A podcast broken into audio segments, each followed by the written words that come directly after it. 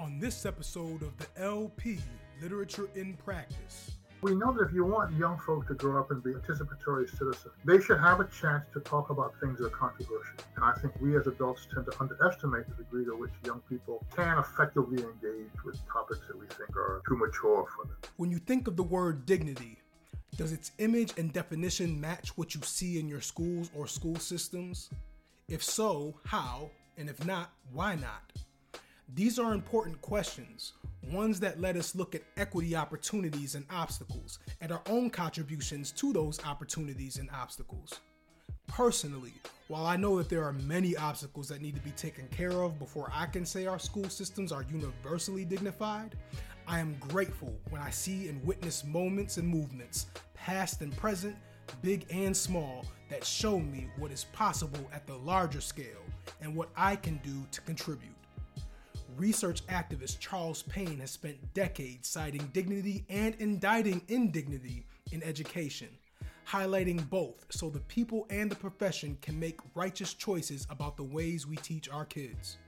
Join me as Dr. Payne and I discuss one of the many books he's authored and co edited Dignity Affirming Education Cultivating the Somebodyness of Students and Educators. We take a look at dignity affirming programs and people of yesterday and today and the wider impact they can make on how we educate tomorrow. This is the LP.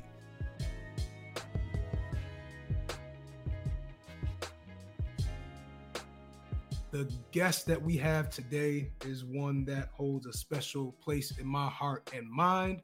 This individual is a professor of African American Studies at Rutgers University in Newark. He is the director of the Joseph Cornwall Center for Metropolitan Research. He is the author of some of my favorite education related books, but the premier one we're going to be focusing on today is the one he uh, co authored and edited, which is Dignity Affirming Education Cultivating the Somebodyness of Students and Educators. Without further ado, Professor Charles Payne. How you doing, sir? I'm fine, and thank you very much for having me. The first thing we like to ask our guests, you know, because it's a text-based podcast, mm. we like to ask our guests, what was their favorite text as a kid, as an adolescent, and as an adult? The kid part for me is a little complicated. Yeah. I, I had two aunts, one in Philly, one in Newark, who were school teachers, and so I, I, I literally had more books than the school library because they, they, they, they gave me books every time I turned around. So if I had to pick one, it might be uh, A Thousand and One Nights, that, that kind of fantasy. As an adolescent, I know this sounds rather heavy, but I, I'm coming out of high school in, in the middle 1960s. And so I was struggling to understand Fire Next Time by, by James Baldwin, Yeah. giving us a kind of voice and, and, and depth to the idea of blackness. That was important to me. But at the same time, I was really struggling with Souls of Black Folk because one of my aunts happened to have a copy in her home. So that was crucial. And as a young adult, uh, The Lord of the Rings. Since uh, my favorite way to waste time when I should have been working on my dissertation was, was, was, was, was to read those. Well, so let's talk a bit about your book. Who is your book, in this case, Dignity Affirming Education? Who is it for? I want to say that I come into these conversations right now feeling very strongly that, that African Americans no longer have a coherent sense of, of what their educational goals are, right? Uh, we don't have enough conversation in our communities about what education ought to be, where it should take young people. So, in some sense, I just want to start argument. I mean, I don't care whether people agree or disagree. I want people thinking about what should education feel like. That said, I am kind of reacting to the idea that how do you shape education for people who have been robbed of dignity every chance the system got to rob them of dignity?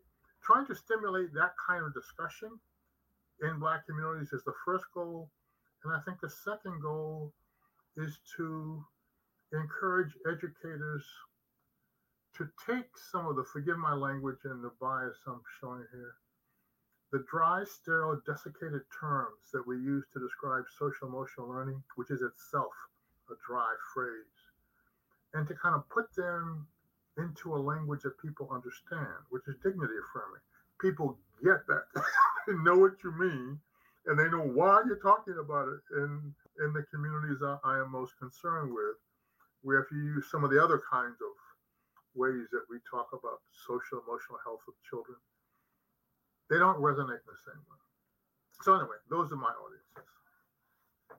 Yeah, and hearing you say particularly that last part, that definitely resonated with me well because um, in reading your literature, I feel exactly that. You make things that often aren't translated for common people accessible. And you know, a book about systemic leadership and education reform can sound really jargony and cryptic and coded and complicated, but you made it plain as day. Um, that's, and that was, a great compliment. Uh, thank you very much. No, no, no doubt. And it was definitely a clear and dignity affirming education. Can you do the audience a favor and describe what dignity affirming education is and what would you say are the premier traits of a dignity affirming curriculum? For me personally, it's education that is premised on the idea that if we give people time to reflect, they can come to much uh, deeper understanding of their own capacity and of the situation in which they are working. That's one. Certainly, it's got to be an education based on high expectations for children, that they can do more than they have been led to believe that they can. It's education for the whole child. You're not simply trying to get people to be able to pass tests. And I think one of the things I've always been most impressed by with freedom schools is their impact on parents. And so I, I, I think what that tells you is that a part of the affirmation of dignity is re- reflecting parents in our communities who often feel disrespected by schools, but also the culture and the freedom schools that shows up in the, shows up in all that music and chants that you all do, right? Uh, uh, pretty directly connected to the African American experience. So anyway, those would be cer- certainly some of the elements that I associate with, with dignity affirming education. Yeah, no, it was interesting to hear you talk about reflection in relationship to having high expectations uh, academically and this idea that it was a fully integrated experience right oftentimes in education we like to put things in different buckets like oh, yeah. oh reflection is for social emotional or you know academic is only for you know academic and culturally responsive or multicultural education is something totally different like but this idea that if you're approaching from a, a dignity affirming stance all of that is melded together and integrated into one experience I hope I'm not either wrong or stereotypical in what I'm about to say. But among the older generation of teachers, it is my sense that there are a lot of them who think in terms of those boxes. My job is to deliver curriculum, period. Now, whatever else happens to the kids, somebody else's job. my job is delivering curriculum. Among young, younger teachers, I think there is a kind of willingness to push back against those kinds of boxes, those kinds of limitations. And therefore, I hope a willingness to think more broadly about what young people need to develop.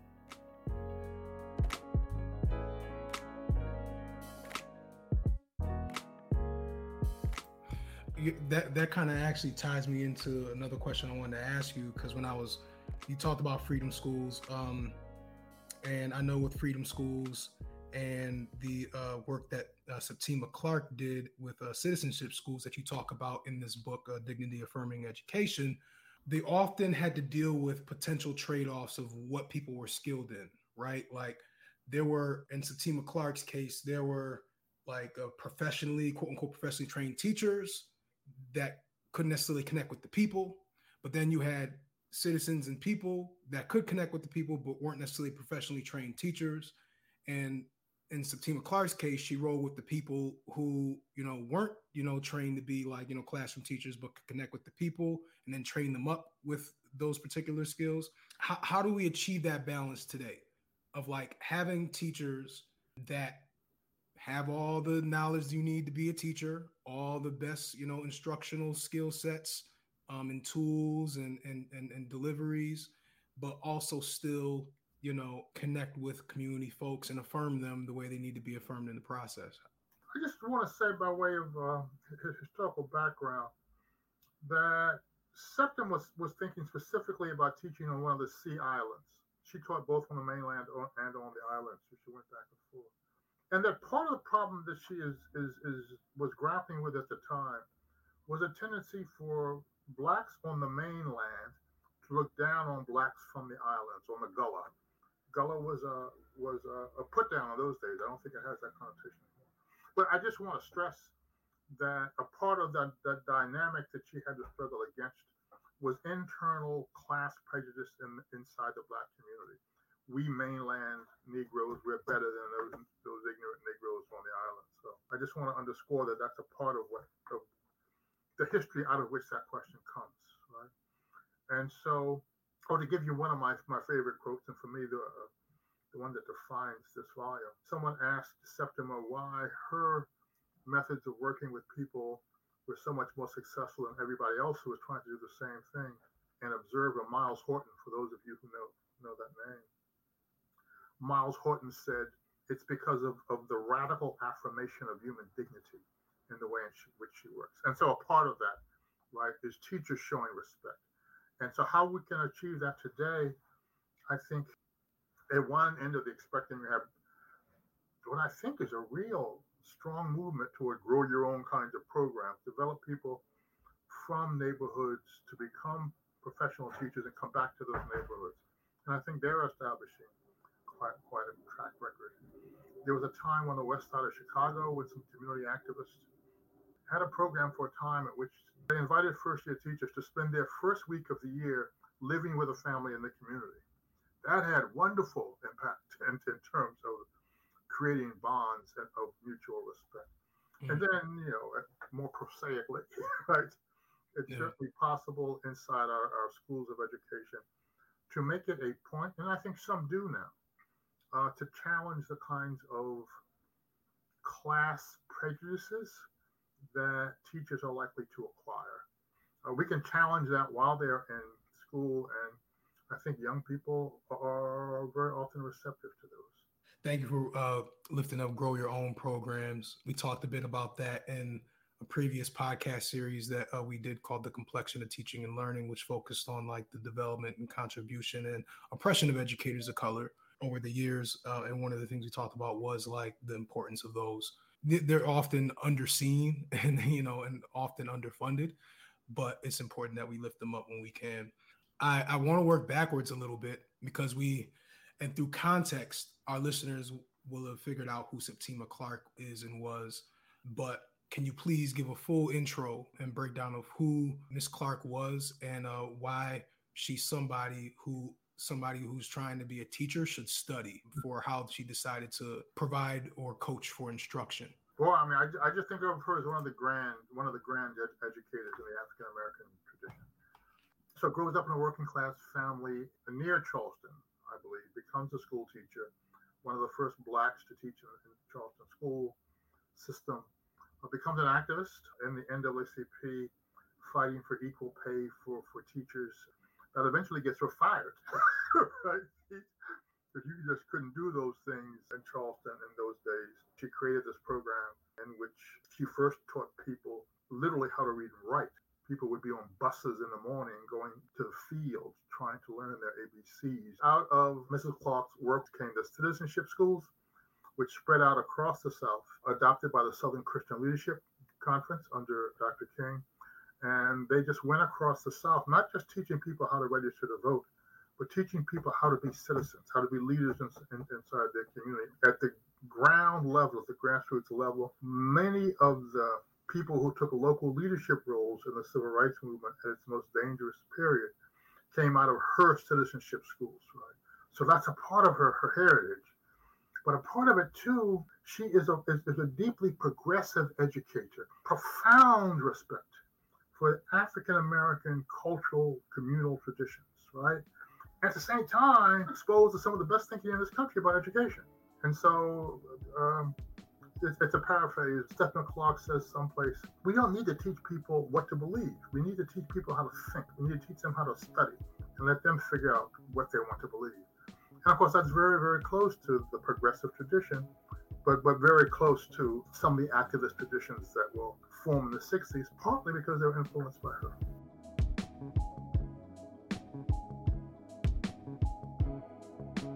What do you think would be best for teachers today, how would they best model the dignity affirming kind of educational approach? How, how could a classroom teacher start working on doing something like that? I, I would go back to how do you think about developing your students as leaders? So that how do you think of the classroom as a kind of boot camp for leadership. We know that if you want young folk to grow up and be active, participatory citizens, they should have a chance to talk about things that are controversial. And I think we as adults tend to underestimate the degree to which young people can effectively engage with topics that we think are too mature for them. Exposure to controversy. They should have exposure to people in their own communities who are doing things, to activists, to community leaders, to people who have voice and act on that voice, even if much of the power structure tends to ignore them or, or put them down. But simply exposing folk to models of activism and engagement had a long term impact. And of course, with the SNCC Freedom Schools, there is this where children are encouraged to believe that I can make a difference in my family, in my school, in my town, in my country. And one week of the summer curriculum is devoted to each of those.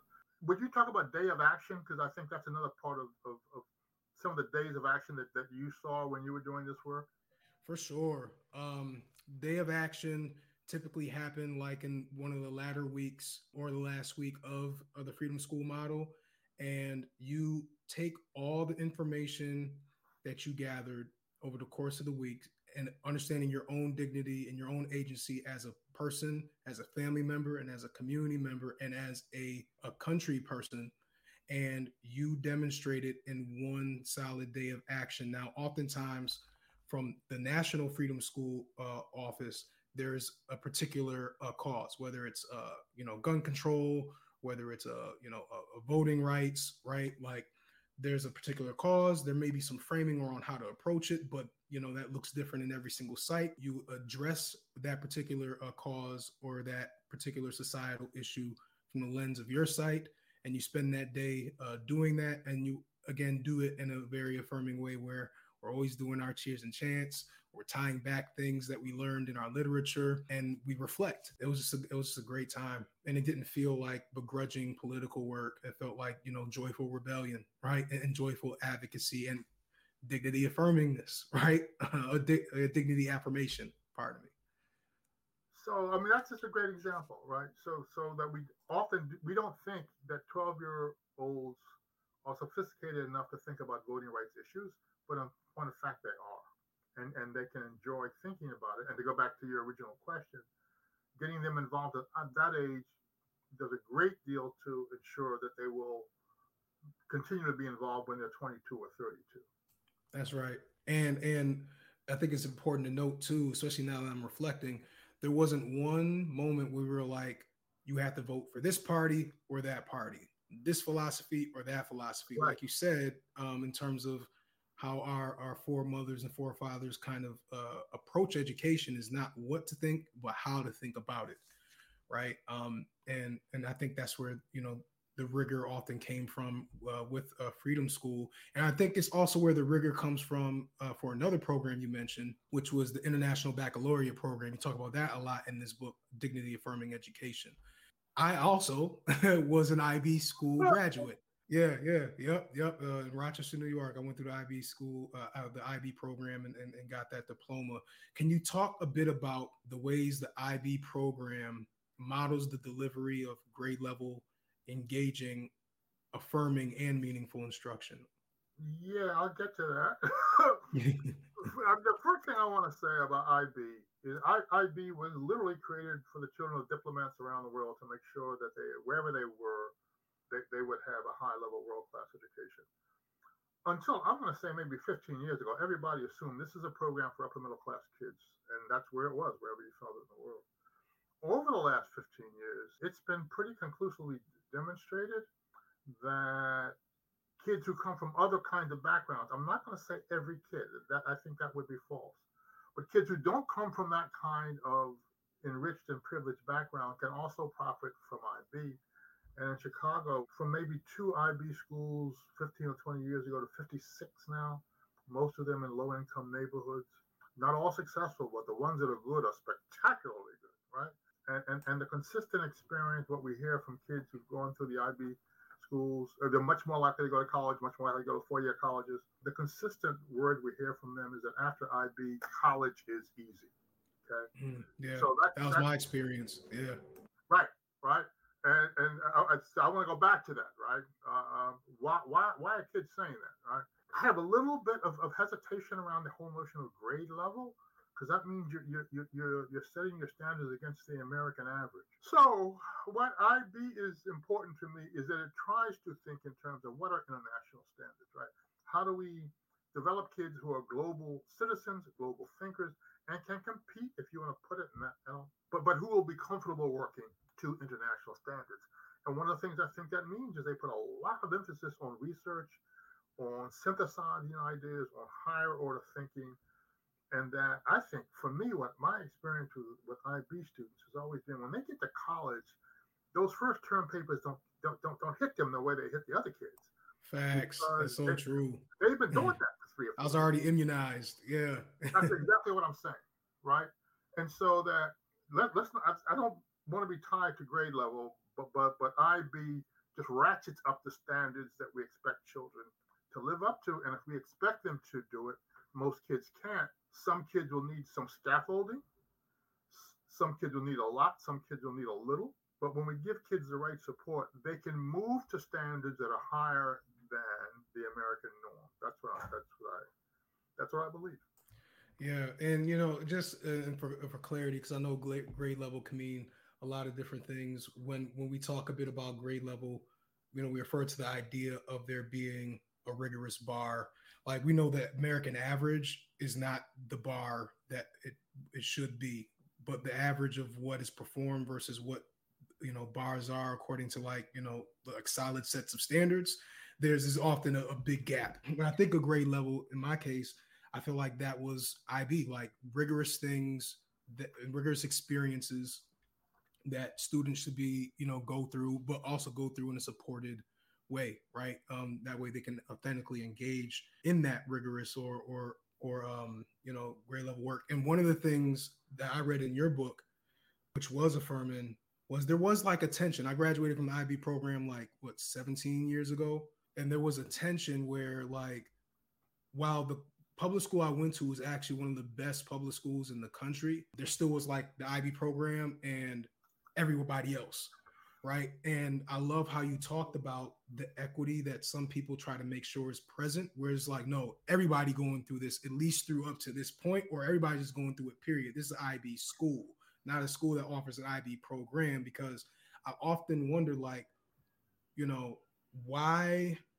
couldn't everybody in my school get like a similar kind of education? And again, outside of that program, there was a lot of quality things going on but like I know outside of my school too, like there can be a difference between like what the IB kids experience, what everybody else experience. So, uh, you know, part of me would wonder why can't everybody have that really rich academic experience to be prepared for college and career and beyond um, the same way I was. Because you're right, when I got to college, I was like, oh, this is easy. Not easy, but I was like, oh, I, I can I can do this nine page paper real quick. so, one of the things that I like about Chicago, and I, I haven't you know, I haven't been there in a few years, so I don't know how well it's going. But most of the new IB schools have, been, I think this is true, are what they call wall-to-wall IB. That is, that's it's right, not yeah. a program that you opt into. If you go into the school, you're in the, the IB program. So that's one thing that I really like. Speaking to your point, the other thing though that that I love, right, because part of the problem with IB is the kids get to high school and all of a sudden you say, okay, so now you're going to have to do twice as much work as you've ever done your whole life. And you got to say that to 14 and 15 year olds who, who, are just not listening. yeah, yeah. Uh, so, you know, IB now has a middle years program and it has a primary years program. And so, one of the things that I hope we are, some of us are going to begin advocating for in New Jersey in our inner city neighborhoods we want pathways that are IB cultured to start when kids are five years old and carry them all the way through through through uh, 12th grade. I don't know. I, I don't know if that exists any place. I mean, there are lots of places that have one level or the other, But I don't know if anybody has that ladder yet and have located it in an inner city neighborhood. But the, the, the effects of that, of kids being accustomed to a higher level of expectations so that it becomes normal for them, boy, that could be powerful.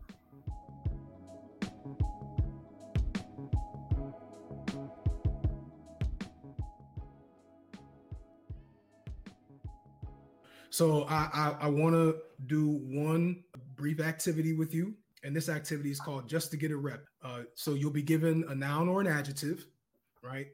And all you're going to do is provide another noun or adjective to associate with it. Here they go. Education reform. So education reform, hustle. Mm, okay. All right.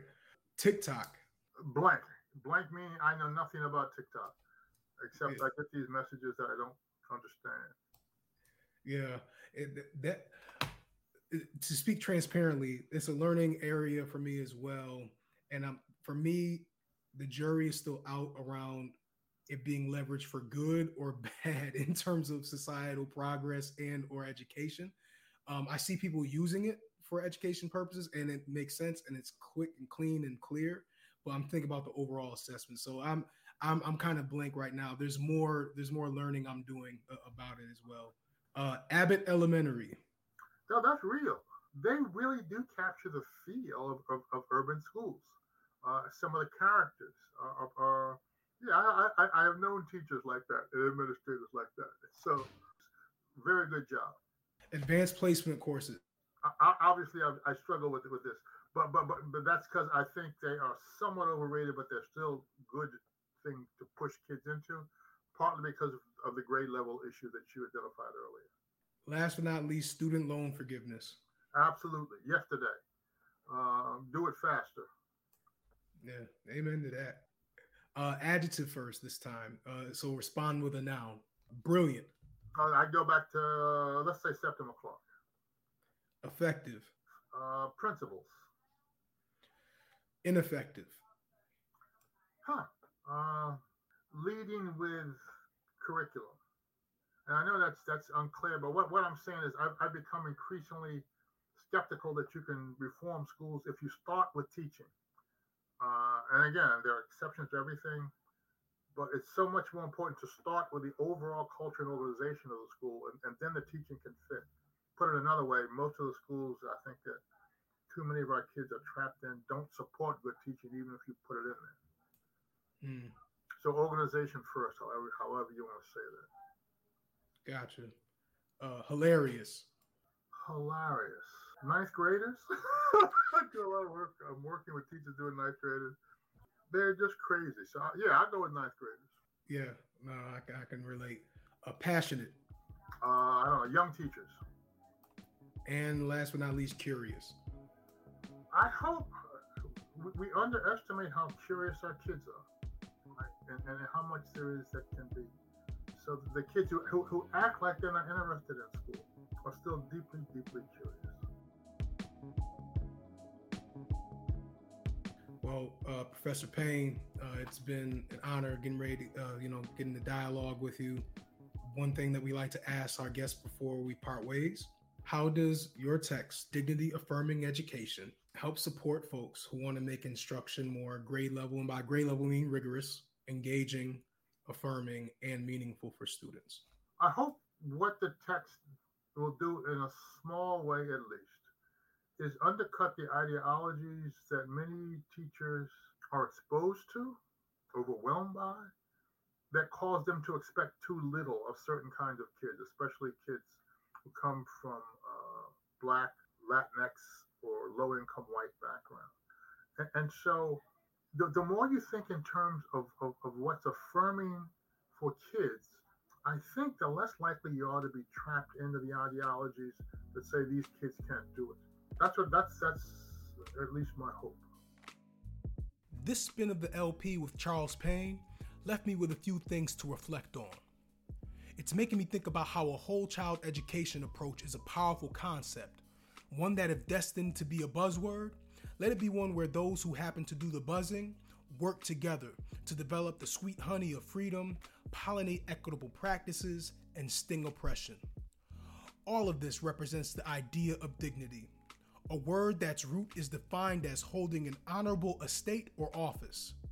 What does our instruction say about the belief of the estate of our students? Do we say that it is an honorable one? If not, why not? We must work to avoid undignified or unhonorable approaches to instruction from the estate or office from which we deliver it from.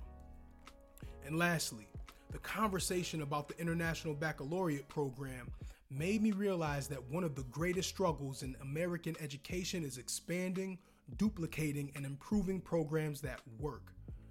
Finding and eliminating the roots of this challenge will permit the growth of grade level, engaging, affirming, and meaningful instruction to take place, regardless of student zip code or identity.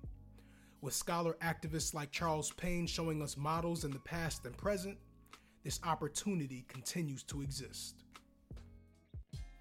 If you'd like to get more info on this episode's author, the featured text, and how you can apply your newly acquired knowledge in your profession, we got you. Check us out on the LP website at unbounded.org forward slash LP. You can also check us out on social media at unboundedu. This is Brandon White. Thanks for listening to the LP. Literature in Practice, where we take a look at texts and practices that encourages student instruction to become more grade level, engaging, affirming, and meaningful. Peace and progress.